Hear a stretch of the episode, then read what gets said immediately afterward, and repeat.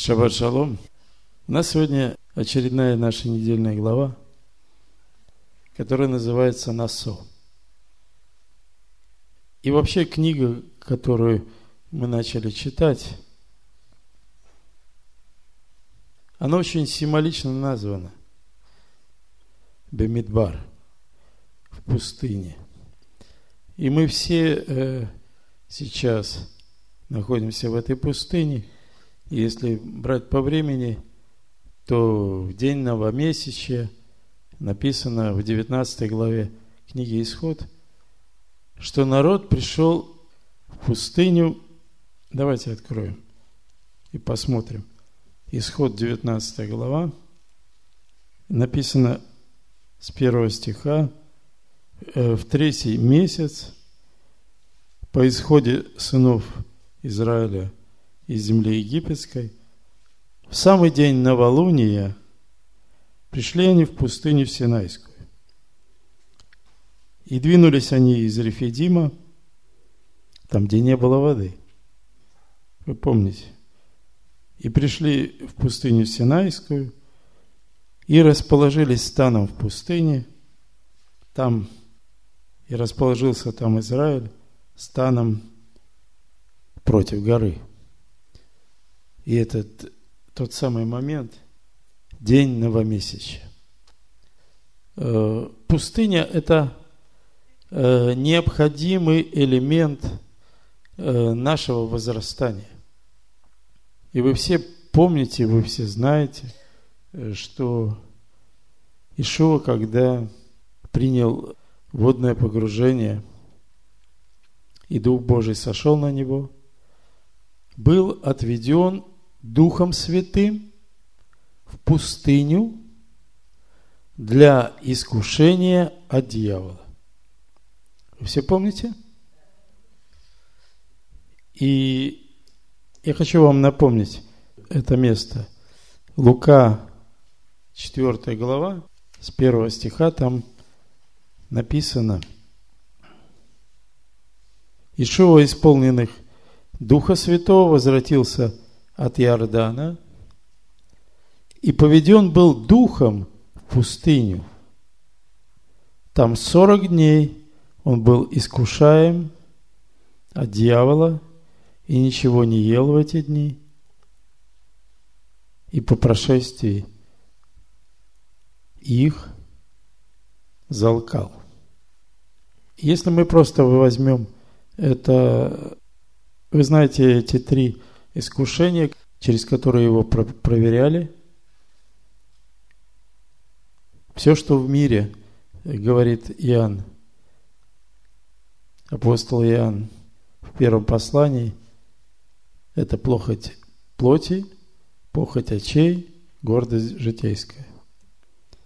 Вот через это его и проверяли. И война была война веры.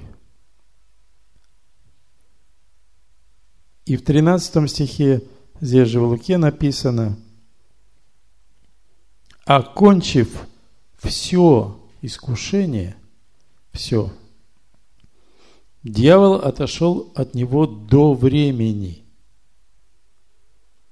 и возвратился Ишуа в силе Духа в Галилею вот пройдя все эти, всю эту пустыню, он возвратился, обрел силу. И вознеслась о нем молва по всей окрестной стране. Я еще один момент хочу обратить ваше внимание. Когда здесь был Алекс, ему был задан вопрос по поводу второго псалма. Помните, прославьте сына. И там на иврите написано «нашку вар». Вар, потому что слово бар стоит перед гласной. Оно меняется на В. Э, и что означает исполните с чистотой примкните к учению. И вот э, есть такой метод разбора слов, вы говорите, когда по одной букве от слова отнимают и читают то, что остается. Так вот, Бемидбар значит в пустыне. Мидбар – это пустыня.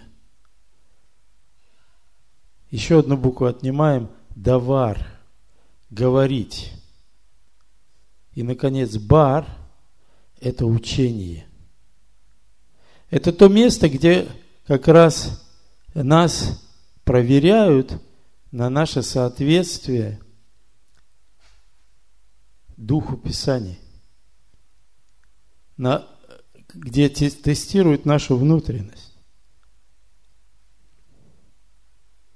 И если э, мы сейчас откроем первое послание Тимофею, первая глава, пятый стих, там написано, цель же увещевания есть любовь от чистого сердца и доброй совести и нелицемерной веры. Так вот, там, где стоит э, переведено как увещевание, на самом деле стоит слово учение – Цель учения в том, чтобы э, нам обрести внутри себя любовь от чистого сердца,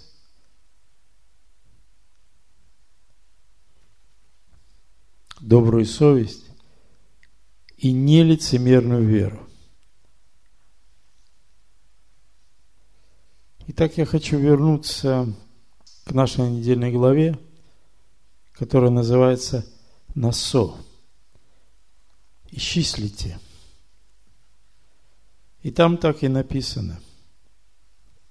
И мы видим, что исчисление идет сначала считают сынов Израилевых, потом отдельно считают левитов – и понятно, что у них от Бога разные задачи. Но если вот это слово «насо», на самом деле, я уже в прошлый раз говорил, что это не совсем точный перевод. Смысл этого слова не в том, чтобы считать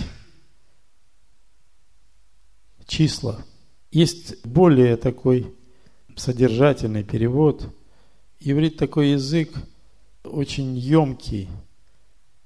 И когда мы в прошлый раз у нас был урок, Алекс перевел это слово «насо» как «поднимите голову». Скажите мне такую вещь. Что бы вы сказали – или что бы вы подумали о человеке, который ходит, глядя только себе под ноги. Вот он по жизни вот такой. Все время ходит, смотрит себе под ноги. Не сиюминутно, а вот все это его как бы позиция. Я бы сказал, что он смотрит только на видимое – да, вот если ходишь, глядя только под ноги, то можно угодить в неприятности. Можно натолкнуться на столб.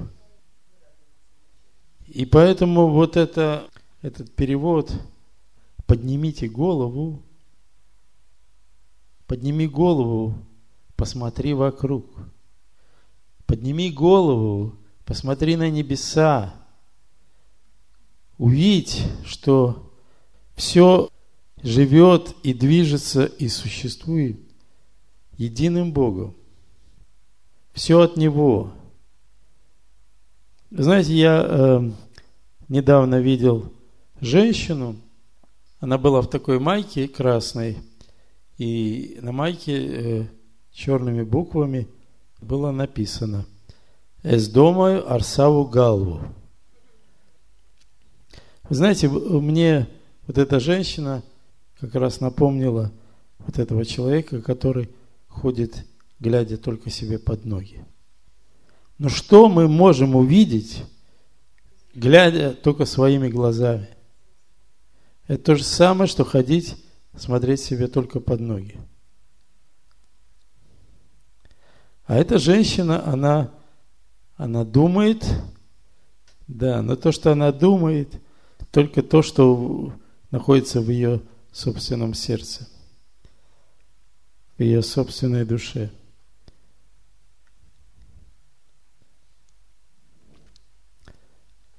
Так, я хочу э, обозначить тему, на которую мы сегодня будем говорить. И для этого давайте откроем книгу Сираха. И сначала я прочитаю маленький кусочек из 17 главы, а потом из 18.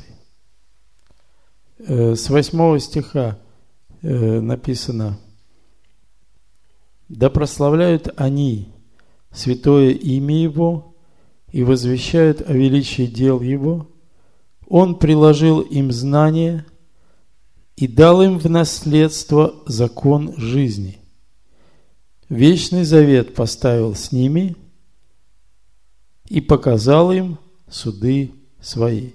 Вот пустыня, она как раз и есть место, где мы проходим суды Божии. 18 глава Сираха написано так. С 30 стиха по 31.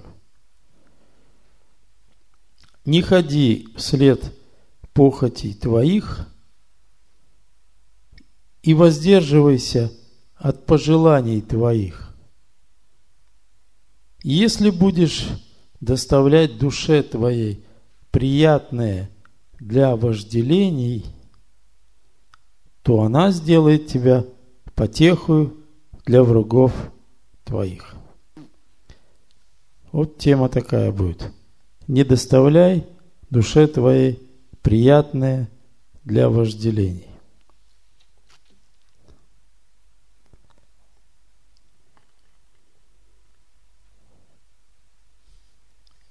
Ну, может быть, я начну как раз с первого послания Иоанна со второй главы.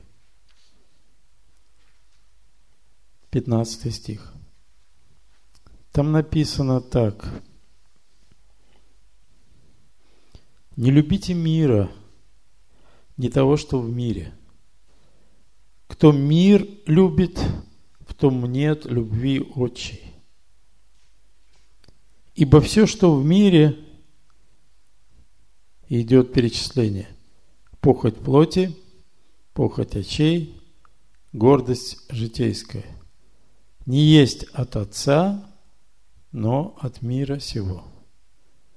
И мир проходит, и похоть его проходит, а исполняющий волю Божию пребывает вовек. Мы сейчас как раз читаем э, книгу Иова. Я, когда читал 31 главу,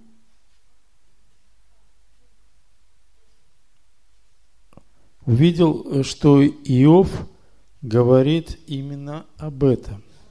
Книга Иова, 31 глава, он когда разговаривает со своими друзьями и оппонирует им, он говорит, седьмой стих, «Если бы стопы мои уклонились от пути,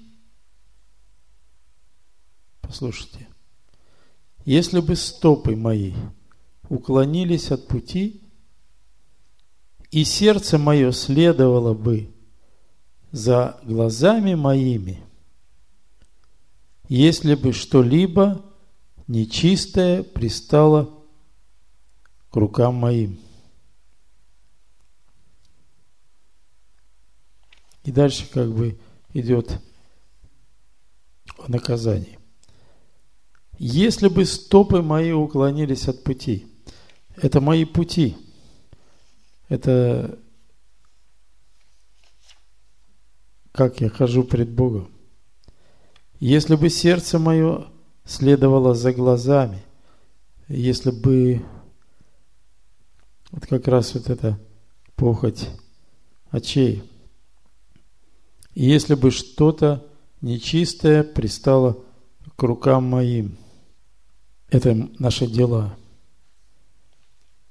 Вы знаете, я, я вам просто хочу рассказать.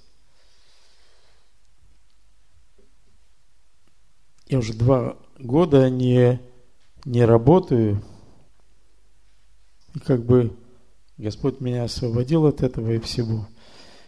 И я вроде совсем отделился и вроде никому ничего не должен.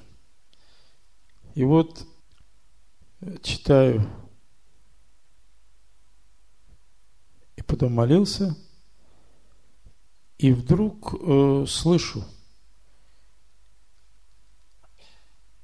Ну, а монитор-то твой не твой, который у тебя дома. Я, я сначала, сначала не понял. И я действительно, вот два года, э, сколько прошло, просто я настолько к нему привык, что мне казалось, что это действительно мое. И э, а он говорит, это не твой. А я читаю недельную главу, и там сказано, давайте про, прочитаем сначала, что сказано. Пятая глава, шестого стиха. Числа. Скажи сынам Израилевым, если мужчина и жен, или женщина – сделает какой-либо грех против человека и через это сделает преступление против Господа, всякое, всякий грех против человека есть преступление против Господа. И виновна будет душа та, а виновна это тогда, когда э, человек осознает и признает. То есть, когда до него доходит, до его разума доходит, что он согрешил.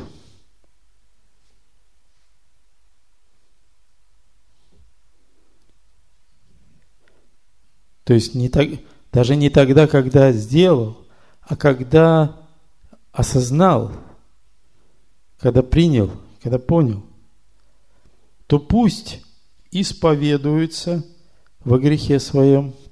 Я тут же побежал исповедоваться, которое они сделали, и возвратят сполна то, в чем виновны, и прибавят к тому пятую часть, и отдадут тому, против кого согрешили. Э, для мира, в общем-то, э, очень смешно, это только я знаю, что это не мой монитор. Больше никто не знает, даже те, кому я хочу сейчас отдать, они тоже не знают, что это их монитор. Но я, я, я знаю, перед кем я хожу. Поэтому у меня э, эти мысли даже не имеют веса. знаете, это мы всегда должны помнить, что мы ходим не перед людьми. Ну вот, и слава Богу, я уже заказал монитор, нашел хороший монитор, и все, эм, он уже находится в магазине. Вчера меня очень уговаривали взять его в шаббат. Очень. Причем говорили, ну, ты не ходи, мы сами. Я говорю, нет, в шаббат нет. как бы это уже такие вещи, которые мы прошли. Но это не, не только история, это и учение. И я хочу вам рассказать про одного иудея, который был в Испании министром, большим, ну, главным министром, премьер-министром у тамошнего короля. Очень успешно вел его дела. Но у него было очень много врагов, которые хотели его э, скинуть. Но никак ничего не удавалось, потому что королевство процветало. И вот э, однажды э, этому королю испанскому предложили такую мысль, пусть этот министр представит отчет о всех финансах, о всех материальных благах, которые находятся в его распоряжении, которые он считает его. Но вот когда этот министр предоставил отчет, вы знаете, э, когда мы рассказываем такие байки вам, я не знаю, насколько это исторический верный факт, но сказка ложь, давнее намек – чтобы научиться. Так вот, он э, представил отчет, и этот король увидел, что э, даже он увидел, что цифры не соответствуют действительности. Он ему прямо сказал, слушай, да я же тебе сам подарил, наверное, вдвое больше. Где эти деньги? И он сказал, вы сказали, написать отчет то, что мое. Так вот, мое только то, что я отдал другим. Все остальное не мое. Потому что, когда мы переместимся в другой мир, там этого мы с собой не возьмем – написано, собирайте богатство на небесах. Вот то благо, которое ты сделал ближнему своему, это и есть то богатство, тот капитал, который останется с тобой и после того, как ты покинешь этот мир. И наша недельная глава об этом говорит. Смотрите, я читаю дальше, с восьмого стиха. Вот Инара меня спросила, отдам ли я пятую часть. Да я с радостью отдам. Понимаете, я с радостью отдам. Читаю восьмой стих. Если же у него нет наследника, то есть тот человек, против которого согрешил, что-то взял – и, значит, время прошло, он мог уже умереть. И тут написано такой э, вариант. Если у него нет наследника, которому следовало бы возвратить за вину, то есть возвратить то, что взял, и одну пятую приложить. Вот это есть за вину. То надо посвятить это Господу. Пусть это будет священнику сверх овна очищения, которым он очистит его. Всякое возношение из всех святынь сынов Израилевых, которое они приносят к священнику, ему принадлежат. То есть то, что люди возносят Господу, принадлежит священнику. Э, такого устроения. А, Бог сказал, мои священники будут питаться от моих жертв. Но вот 10 стих говорит что-то очень несколько другое. И посвященное кем-либо ему принадлежит. То есть священнику. А вот далее написано, написано, все, что даст кто священнику, ему принадлежит. И если читать так по-русски, ну как будто одно и то же. На самом деле там написана вот та самая мысль, о котором я вам сегодня рассказывал. Все, что даст кто? Священнику. Я бы даже сказал, кто даст своему ближнему, принадлежит тому, кто дал.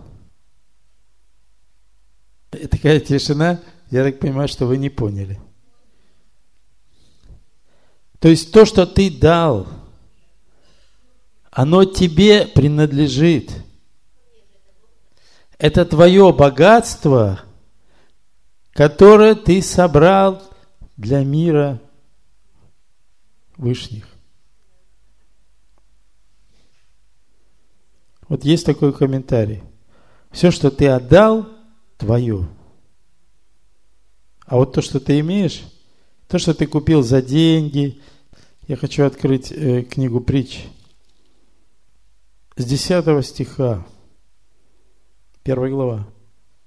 Написано так. «Сын мой, если будут склонять тебя грешники, не соглашайся. Если будут говорить, иди с нами, сделаем засаду для убийства, подстережем непорочного без вины, живых проглоти их, как преисподнее, и целых, как нисходящих могил. Наберем всякого драгоценного имущества, наполним домы нашей добычей. Жребий твой будет – будешь бросать вместе с нами, склад один будет у нас вместе. Сын мой, не ходи в путь с ними. Удержи ногу твою от стези их, потому что ноги их бегут к злу и спешат на пролитие крови. И девятнадцатый стих. Таковы пути всякого, кто алчит чужого добра. Стоит двоеточие. Оно отнимает жизнь у завладевшего им. Чужое добро отнимает жизнь. Во, какая мысль. Чужое добро отнимает жизнь. И тогда не одну пятую. Тут действительно побежишь. А когда эта мысль просто будет жить в тебе, и она не даст тебе сделать плохое.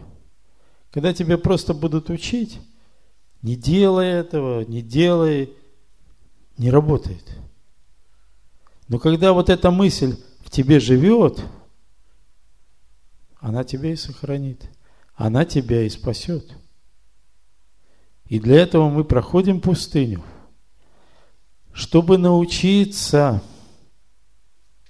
чтобы научиться.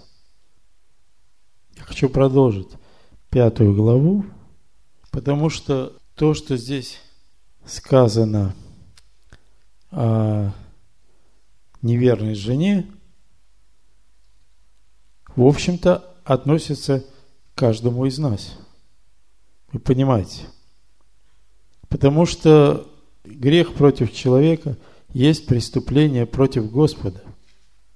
А если мы делаем грех, это значит, что в этот момент нами вводит не Святой Дух, а другой, блудный дух, дух блуда.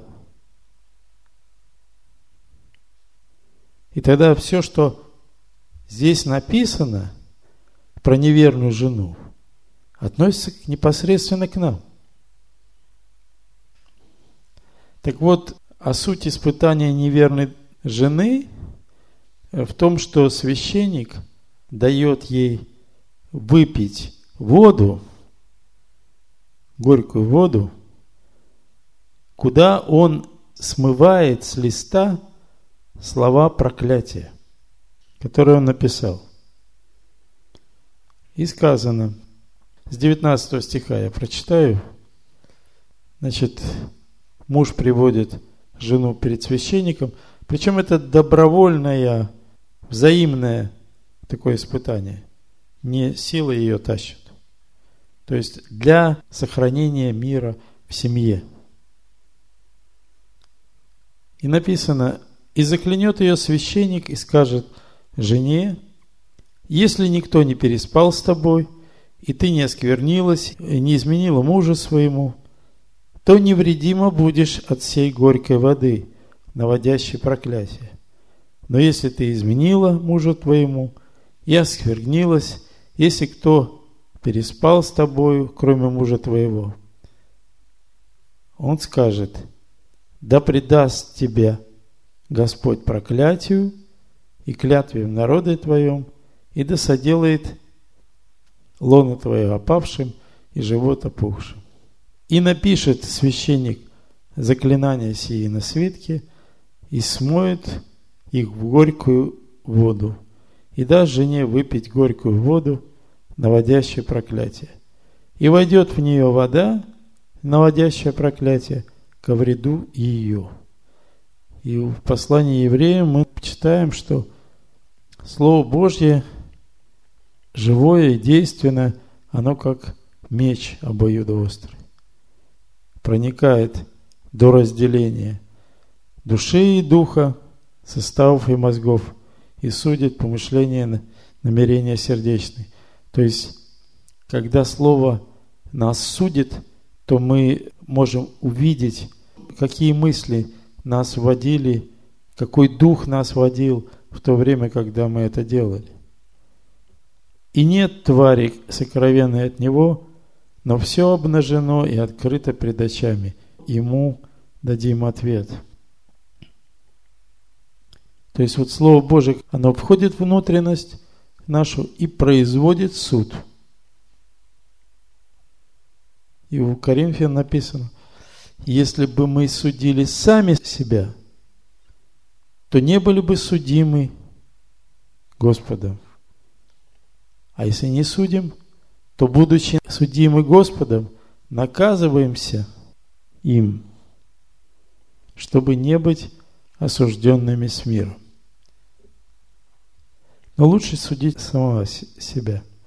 Судить, вы понимаете. И еще вот такая мысль.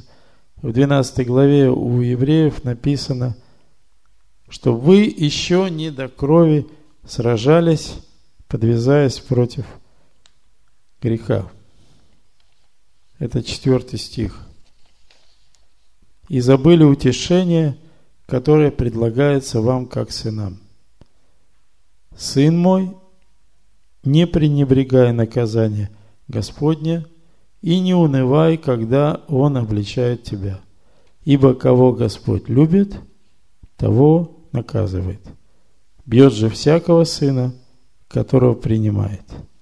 Если вы терпите наказание, то Бог поступает с вами, как с сынами. Ибо есть ли какой сын, которого бы не наказывал отец? Уже одно то, что он тебя наказывает, есть свидетельство того, что он тебя не покинул. И уже одно это должно приносить радость. Ведь правда? Хоть это и тяжело. Хоть это и тяжело. Первое послание Петра, 4 глава, 17 стиха написано так. «Ибо время начаться суду с Дома Божьего.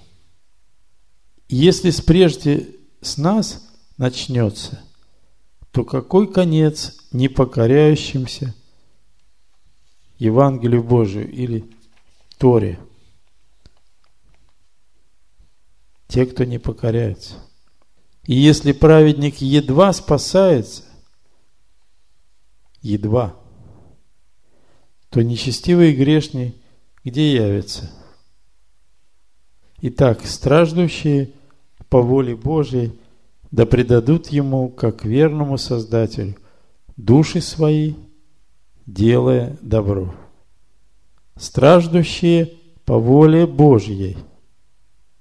Это когда Он нас наказывает. Я еще хочу в этом плане обратить ваше внимание на книгу Иова. Вы знаете, что книга Иова и история Иова – это образ Израиля. И даже то, что написано э, про Иова в последней главе, 42 главе, в точности соответствует тому, что говорит э, пророк Исаия 61 главе. Мы сейчас сравним. Значит, Иов, 42 глава, 12 стих. Там написано. «И благословил Бог последние дни Иова более, нежели прежние. У него было 14 тысяч мелкого скота.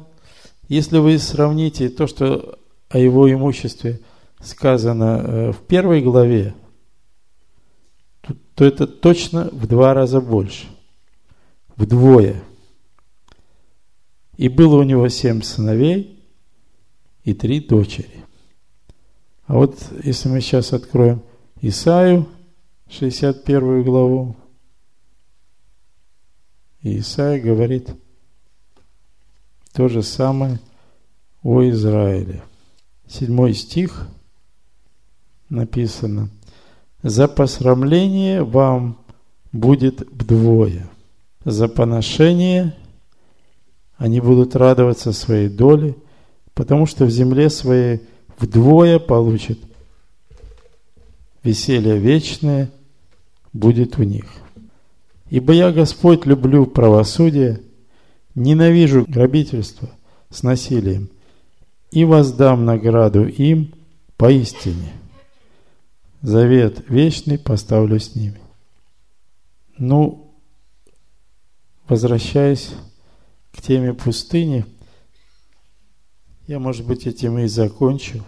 Петр говорит, что Бог своих судит первыми. Время начаться суду с Дома Божьего. То есть суд начинается с Дома Божьего. И вот смотрите, что говорит Еремия, 30 глава, 10-11 стих.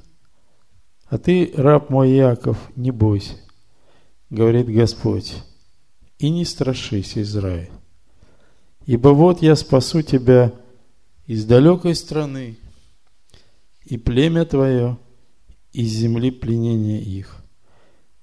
И возвратится Иаков, и будет жить спокойно и мирно, и никто не будет устрашать его.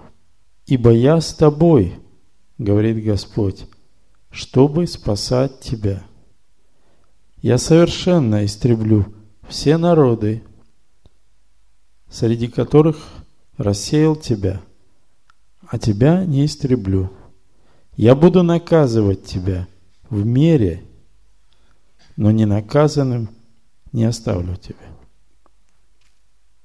Ну и, я просто в конце хочу поделиться с вами ну, некоторыми словами, которые пришли ко мне как откровение после молитвы, после того, как я увидел, что внутри в моем сердце – Вот внутри меня враг, называемый гордость, а все множество благ даровал мне мой Бог. Вслед кого ты идешь, мое сердце, там пропасть. Ты помилуй меня, я запомню урок. Боже, Ты удали сердце ветхие связи – там, где плоть, нет любви, что любовью зовешь. Ты же вывел меня из болота, из грязи, так очисти меня. Ты сказал, не умрешь. Буду сердцем своим славить имя святое. Пусть поет во мне гимн, песню Богу любви. Перед Богом моим свое сердце открою. Он омоет меня. Он омоет, очистит глубины мои. И для себя я сделал такой вывод. Враг, который издевается надо мною, есть гордость. Амен. Амен. Амен. Амен. Амен.